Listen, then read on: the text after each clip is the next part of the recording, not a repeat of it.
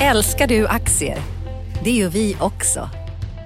Sea Worldwide Asset Management är en av Nordens största oberoende aktiva aktieförvaltare och har samlad kunskap sedan 1986. Ta del av vår kunskap på seaworldwide.se. Bokstaven C, worldwide.se.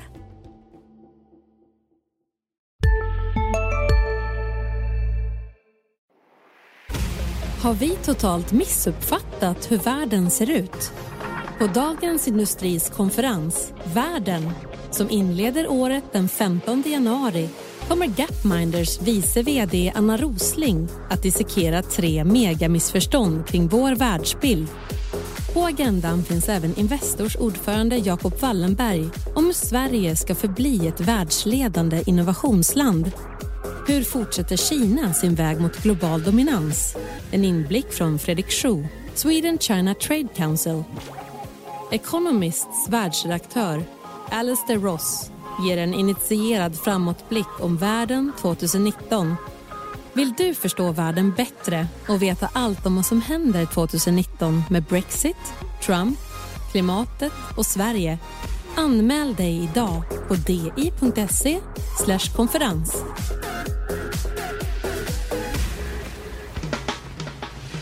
Analyspodden från Dagens Industri. Hej allihopa och välkomna till Dagens Industris analyspodd. Det här blir den sista innan jul och det är jag, Johanna Jansson och Johan Wendel som ska försöka sprida lite julstämning här i eh, studion på Dagens Industri och ute i etern till er som lyssnar. Hej Johan! Hallå, hallå! Hur är läget, Johanna? Det är bra. Det är ju, eh, vi har massa spännande grejer att prata om idag. Eh, har du några förslag? Ja, men eh, vi hinner väl med lite H&M, lite Hoist, lite, kanske lite Cherry och Betsson där som har hänt i veckan och eh, kanske lite till. Och ja. eh, sen blir det väl en, en, en, hel del på makrofronten här med, som har hänt med Riksbanken. Första räntehöjningen sedan 2011. Ja, det är en, eh, en räntesmäll, eller hur? Exakt, Kanske inte ja. riktigt, men i alla fall. I vänta, vi har väntat på räntan och nu, nu gick den upp pyttelite. Ja, och så Fed, lite Fed kanske. Mm. Absolut. Men du, ska vi börja med den här marknadsturbulensen som är... Eh, det var ju i spåren av då Federal Reserves räntebesked här på onsdagen innan jul så följer börserna igen. Alltså hur orolig ska man vara för den här volatiliteten som vi ser, tycker du? Det där är en jäkligt bra fråga och nu, eh, nu märker jag också att den, den, har liksom, den här turbulensen har blivit så pass omfattande att personer som kanske inte är så intresserade av börsen som jag är vänner med frågar mig så här, ah, vad händer på börsen? Och det är, alltid, det är alltid ett oroande tecken. Det brukar ju vara ett tecken på att så här, det kanske är en botten, men jag vet inte. Mycket tyder ju, du kan ju makrodata mycket bättre, men det, det tyder ju onekligen på att allting tyder på att vi har någon sorts inbromsning här. Frågan är hur hård den är och om den övergår i recession. Då, då. Eh, och sen så har vi ju uppenbarligen så försöker ju liksom centralbankerna här, framförallt eh, Fed då, har ju hållit på att höja en längre tid och eh, eh montera ner de här eh, stora QE-programmen och sina balansräkningar. Då, då. Och det, det här Q, när QE blir QT, det känns som att det är vi kanske har underskattat hur signifikant det är. Ja, quantitative uh, tightening, alltså att man helt plötsligt likviditetstillskottet minskar till marknaderna. Ja, exakt. Mm. Och sen så om, om man tar då S&P 500, då, USA, börsindex där, det har ju drivits av eh, Amazon, eh, Google och de här bolagen.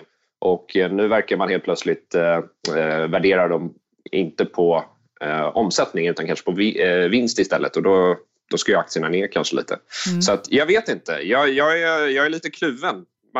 vad, vad, säger du? Jag tror att den här kluvenheten som du pratar om, det är, eh, det är precis det som marknaden känner också. Därför att eh, man är osäker på hur mycket den här centralbanksstimulansen har påverkat eh, tillgångspriserna de senaste åren och då när den är på väg tillbaka, hur mycket ska de ner? Man, det är som att vi, nu när vi har kastat upp de här pusselbitarna i luften så är frågan hur de ska landa. De har inte riktigt landat på platsen nu.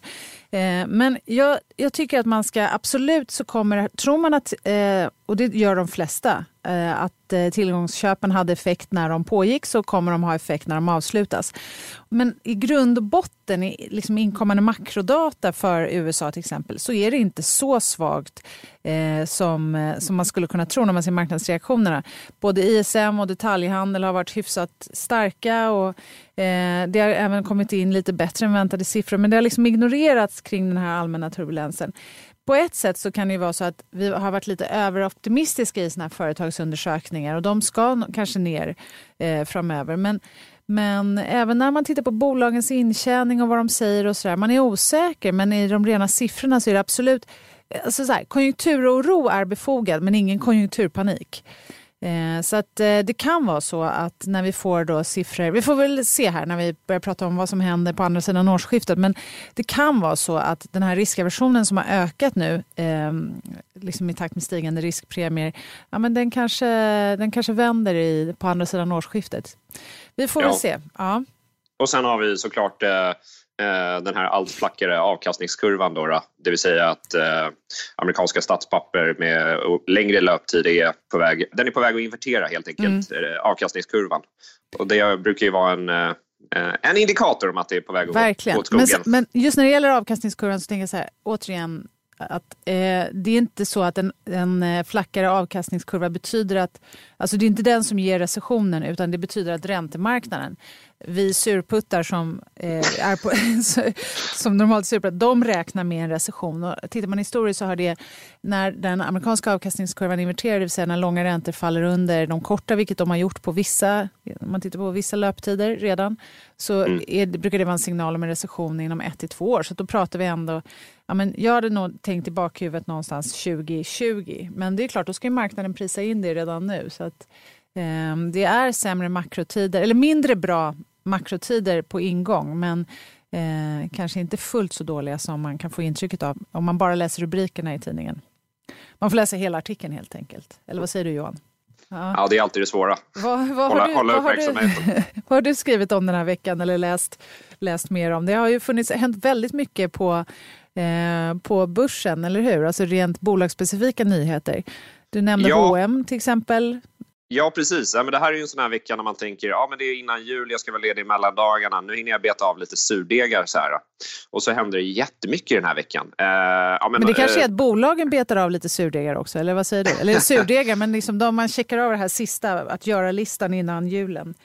Sänker ja, utdelningen, eh, flaggar, i, flaggar upp sina köp eller vad det nu kan vara för någonting.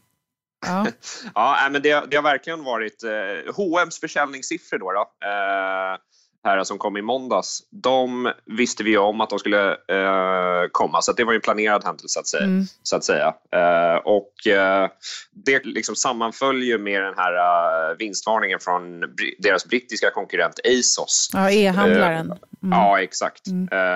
Och eh, det här har ju gjort att liksom, sentimentet för de, eh, de där bolagen har blivit uselt och H&M eh, backade ju ordentligt där i måndags. Ja, det, det, slog ju brett för det slog både mot eh, vad ska man säga, fysisk och digital eller e-handel. Och, jag menar, man skyller lite på den varma sommaren men det är en, någonting som jag tänker är viktigare i den här vinstvarningen som som är mindre tillfälligt än väder det är att kunderna, de säger att kunderna har vant sig vid eh, rabatter och eh, olika typer av erbjudanden och är mer priskänsliga. Och det talar ju för någonstans att det, är ett, det kanske är ett för stort utbud av saker. Vi vill inte köpa så mycket av allt det här. Mm, mm. Så eh, det är verkligen en, både, både strukturella och cykliska utmaningar för handeln, eller hur?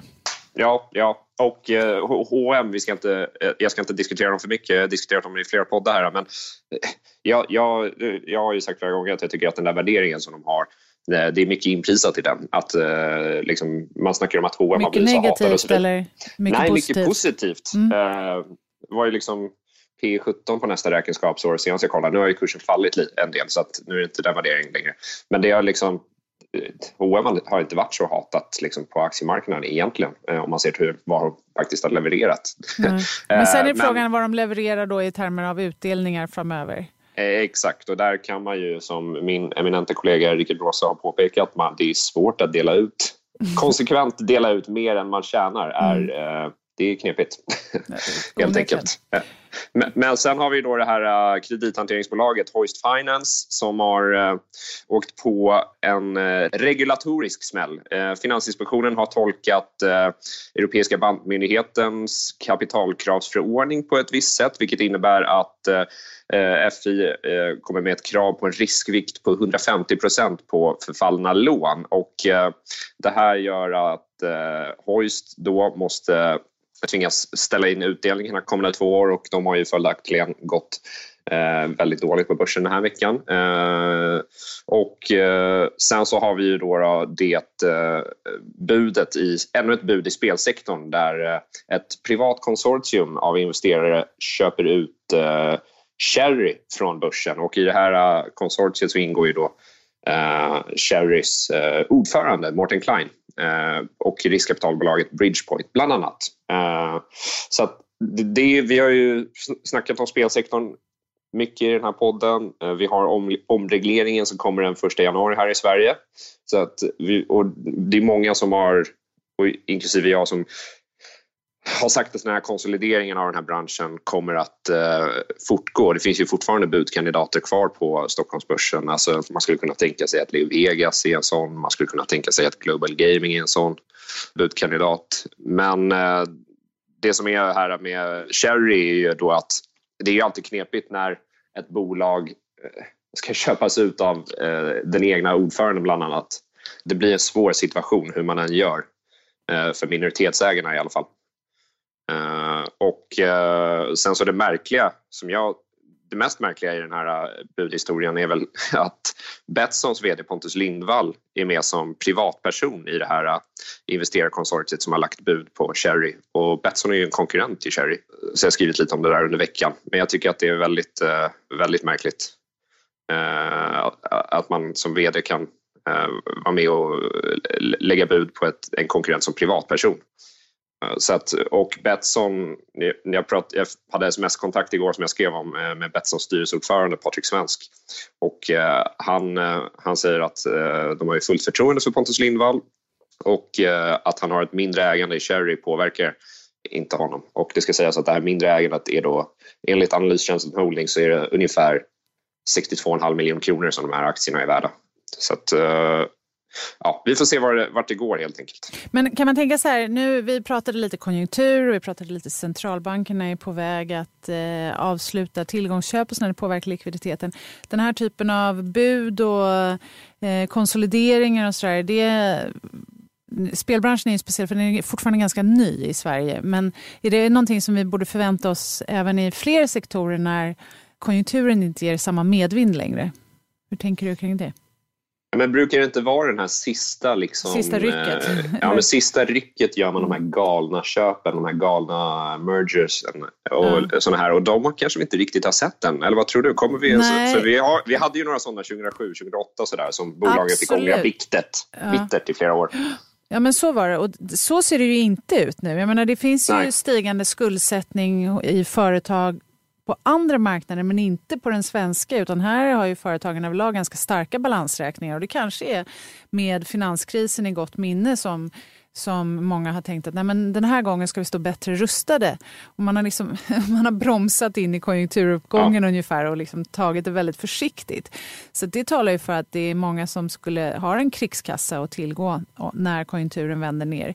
Vilket den ju det... kommer göra så här. Men inte alla kanske. Sen finns det ju olika, det är olika sektorer såklart. Eh, en, del, eh, en del bolag, kanske någon bostadsutvecklare eh, kommer få problem om man har hög skuldsättning när... Det är inte bara räntan som spelar roll här för bolagen. För som vi sa, Fed har höjt nu nio gånger sedan december 2015. Just nu pågår vår stora season sale med fantastiska priser på möbler och inredning. Passa på att fynda till hemmets alla rum, inne som ute, senast den 6 maj. Gör dig redo för sommar. Välkommen till Mio. Vi är specialister på det vi gör, precis som du. Därför försäkrar vi på Swedea bara småföretag, som ditt. För oss är små företag alltid större än stora och vår företagsförsäkring anpassar sig helt efter firmans förutsättningar. Gå in på swedea.se företag och jämför själv. Riksbanken har höjt en gång, första gången nu här i december sedan 2011.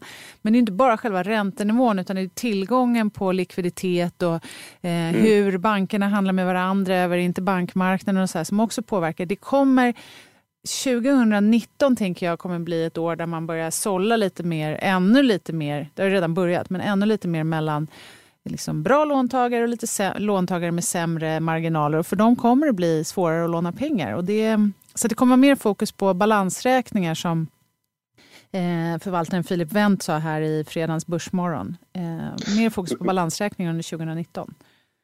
Ja, och, eh, men, men som, som du är inne på tycker jag lite att flera har ju sagt det att det här är den eh, deppigaste högkonjunkturen de har varit med om. ja, precis. Och det, det, är väl också det som är, om man tittar bakåt, också där det har varit en sån här stor kris eh, som vi hade finanskrisen, är att så länge folk kommer ihåg den så går man och oroar sig lite för den. Det finns inte särskilt mycket som talar för att man ska ha en sån nedgång igen, utan det som man ändå tänk, ser framför sig i makrodata, det är en mer en gradvis avmattning som inte också hänger mycket med att man ihop med att man, kanske man, man har varit lite så här deppig. Man har inte vågat göra investeringar för att öka produktiviteten. Att, eh, eh, att politikerna har varit försiktiga och inte vågat ta, liksom, göra de här reformerna som verkligen lyfter tillväxten utan det har varit ja. lite mer ja, lite försiktigt. Sådär. Ja. Så att, eh, men visst är det så. Och eh, det, det har varit en, hela tiden en känsla av att okay, det är bra nu, men när vänder det ner? Och då är det kanske inte så konstigt, apropå julstäda sitt skrivbord, om man om investerare väljer att trycka på säljknappen så här innan helgerna när, när det är så många osäkra faktorer här. Ja, och där har väl du och jag pratat en del om det här och är väl ganska ense att det är ganska många eh, som letar tecken på att det är just 2008 som du säger men att eh, den här inbromsningen eller eventuella lågkonjunktur slash recessionen som vi går mot, alltså det kanske är en normal, inom citationstecken, normal recession eller lågkonjunktur. Ja, alltså, eh, det är inte, vi ska inte stirra ner i liksom avgrunden igen. Nej, nej, men precis. Utan det var finanskrisen 2007-2008, det var exceptionellt för det var i världens största ekonomi. Eh, USA, världens största, viktigaste finanscentrum och den slog dessutom mot bostadsmarknaden som är den världens viktigaste tillgångsmarknad. Eh, och den drabbar många eh, liksom, hushåll direkt, så det får väldigt stark påverkan. Om man jämför man med liksom, börsnedgångar som var efter it-bubblan och så, där, så fick det inte alls lika stor makroekonomisk påverkan. Så det, finanskrisen 2007-2008 var exceptionell. Sen, andra sidan ska man komma ihåg att det är många som sitter ute på marknaden som inte ens har upplevt det som hände innan utan de har bara haft de här senaste sju åren med liksom konstant fallande räntor och sådär. Då kan det bli ett uppvaknande att räntorna nu faktiskt vänder åt ett nytt håll även om det går långsamt. Så att, eh, nej, men det, jag tror att 2019 det, det kommer bli fokus just på det här med balansräkningar. Ja. Är det någonting mer? Det är, vi måste nämna någonting mer om de här bolagsspecifika nyheterna i veckan. Vi har ju, eller hur? Eh, vi har eh, flaggningsmeddelande i eh, Nordea, eller hur?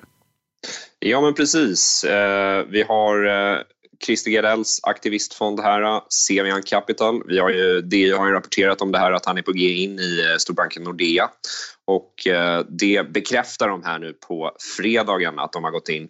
Enligt Holdings, då den här analystjänsten där man kan se ägarlistorna, så är eh, den sjätte största ägaren med 2,28 procent av aktierna. Jag tror att de själv sa, var ute här och sa att de är, de är fjärde största ägaren. De har ju kommit in i valberedningen här också nu inför eh, stämman 2019. Och eh, det är någonting, Christer Gardell verkar vara förtjust i att släppa eh, stora nyheter kring jul. Om du blickar tillbaka ett år så är det den 27 december i fjol så meddelade han ju att eh, han eh, hade sålt sina aktier i eh, AB Volvo till Geely och det var ju en bomb, utan dess nyhetsbomb faktiskt. Så att nu blir det väldigt spännande att se här vad, vad som han hittar på i Nordea. Nordea har ju ett uppenbart misstro, alltså marknaden har ett misstroende mot Nordea när man ser price book-värderingen, den höga direktavkastningen som är 7-8 procent. Eh, så att han har en del av... Men är det oförtjänt? För jag menar, de har haft höga kostnader i förhållande till intäkter. De har ökat antalet anställda trots att mer än andra och sådär. Är det oförtjänt eh, skepsis från marknaden? Eller är det... Nej, jag tycker att den är helt eh, fullständigt välförtjänt. Mm. Jag kan ju också som som eh, Nordea-kund så eh, kan jag ju säga att det, det, finns lite att ta i och göra så att säga. Ja, det syntes ju, det är inte bara du, för den här enkäten som kom nyligen med, som rankade just svenska banker visar ju att förtroendet för Nordea inte är på topp. Ja, nej, det, det är liksom, de pratas mycket om digitalisering och, så där och så vidare. Som kund så håller jag med om att det har blivit bättre men det börjar ju som på en otroligt låg nivå.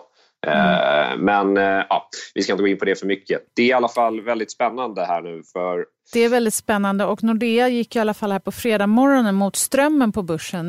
Nu har vi OMXS30 som är ner ja, än så länge här medan vi spelar in över en procent och sprängde eh, 1400-nivån för första gången sedan hösten 2016. Så att, ja. eh, det, det, är lite, det är en deppig avslutning här på året helt enkelt. Ja, och, och, och speciellt bara för att avsluta Nordea där, det blir ju jättespännande mm. att se hur eh, Christer Gardell och eh, Björn Wahlroos, eh, samspelet där, det vill säga ordföranden i Nordea, Eh, mm. Det är ju två liksom, tunga, kanske två av de absolut tyngsta finansprofilerna eh, eh i Norden här som nu ska mm. eh, samspela och det blir otroligt intressant att se hur det funkar. Men, men borde de inte, de borde väl vilja gå åt samma håll? Jag menar, de vill väl ja, båda ja, och jag tror, att, jag tror att, nu spekulerar jag här, men som eh, min kollega Anders Hägerstrand har skrivit en eh,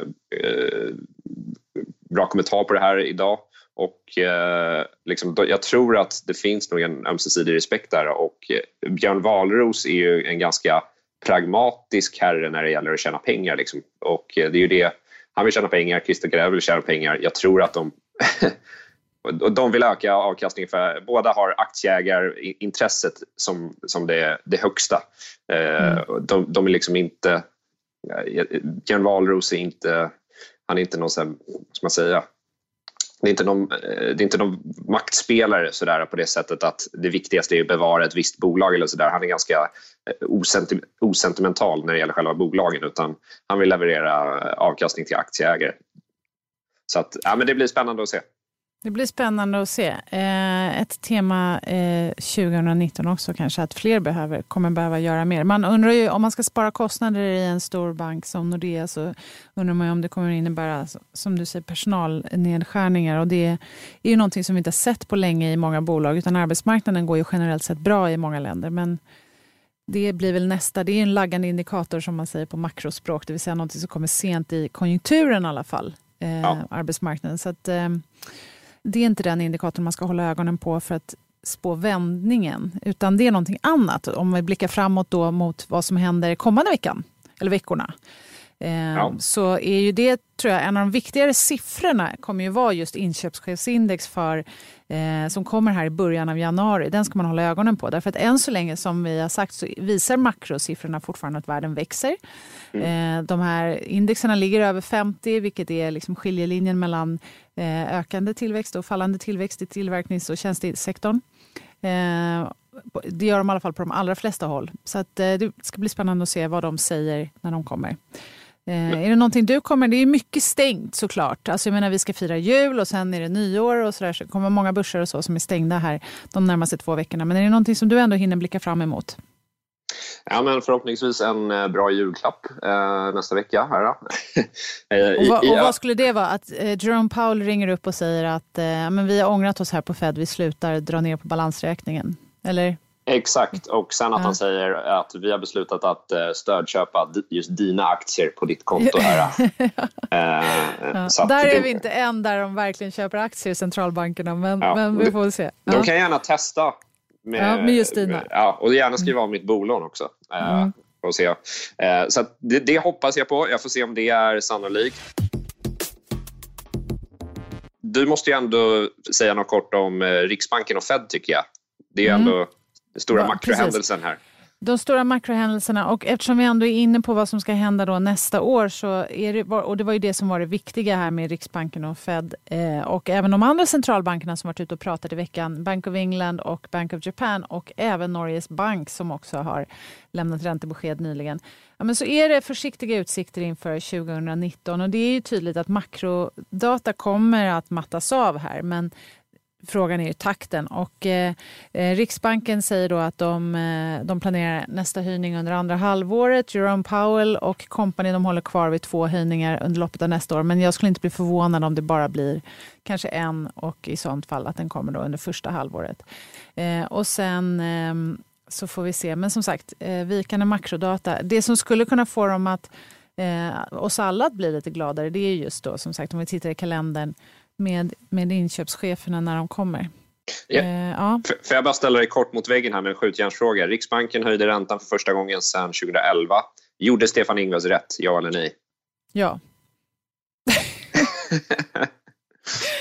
det var bara lite sent. Han skulle ha gjort det för eh, kanske ett år tidigare åtminstone. Men eh, det, är, det, det är en liten... Det är en Riktningen är ju viktig såklart, men eh, förändringen i sig är inte dramatisk. Det är 25 punkter och eh, vi, vi lever i en global värld och det här har Fed redan gjort. Och jag tror att det som kanske är känsligare det är vad ECB gör. Därför att det man ser i är att euroområdet är inte fullt så starkt, eller det är absolut inte så starkt som USA var när Fed började höja. Och frågan är om eh, den, den konjunkturen klarar av, tillsammans med alla andra orosmoment, klarar av den här eh, eh, neddragningen av, Fed, eller av ECBs balansräkning. Så det är nog mer oroväckande, ja. skulle jag säga. Ja. Men om man ändå, det, är så, det är så tråkigt att stå här och deppa, utan om man då så här, återigen då blickar framåt mot 2019. En sak som skulle kunna hålla liv i konjunkturen lite längre är ju faktiskt att eh, precis som i USA under 2018 så kommer eh, finanspolitiken att bli lite mer expansiv i euroområdet och i Sverige.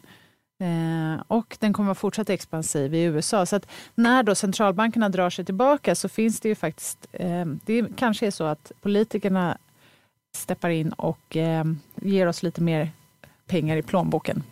Ja, i det kan motverka vi... effekten av den här räntehöjningarna. Ja. Vi ska bara se om vi får en regering i Sverige först här, men vi hoppas på det under 2019. Precis, så det är någonting att se fram emot de första veckorna. Det ska bli en statsminister en ny statsministeromröstning i Sverige också. Eh, är det någonting mer som du kommer titta på i kalendern här bara om vi tänker oss de närmaste veckorna? Inte som jag kommer på spontant faktiskt. Då är det framförallt, som sagt, det är mycket stängt och mycket ledigt över både jul och nyår. Och sen så eh, får vi öppna första veckan i januari med, eh, med lite framåtblickande konjunkturindikatorer. Det ser vi fram emot, eller hur? Det gör vi definitivt. Ja, men först så får vi önska alla lyssnare en eh, god jul och ett gott nytt år. Tack för att ni lyssnade. Tack. Analyspodden från Dagens Industri. Programmet redigerades av Umami Produktion. Ansvarig utgivare Peter Fellman. Har vi totalt missuppfattat hur världen ser ut? På Dagens Industris konferens Världen som inleder året den 15 januari kommer Gapminders vice vd Anna Rosling att dissekera tre megamissförstånd kring vår världsbild. På agendan finns även Investors ordförande Jacob Wallenberg om hur Sverige ska förbli ett världsledande innovationsland. Hur fortsätter Kina sin väg mot global dominans? En inblick från Fredrik Schuh, Sweden China Trade Council. Economists världsredaktör Alistair Ross ger en initierad framåtblick om världen 2019. Vill du förstå världen bättre och veta allt om vad som händer 2019 med Brexit, Trump, klimatet och Sverige? Anmäl dig idag på di.se konferens.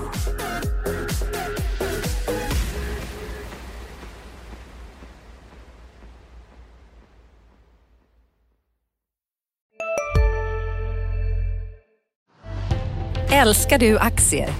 Det gör vi också.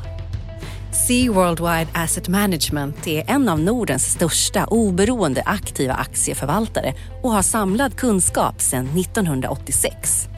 Ta del av vår kunskap på seaworldwide.se. Bokstaven C, worldwide.se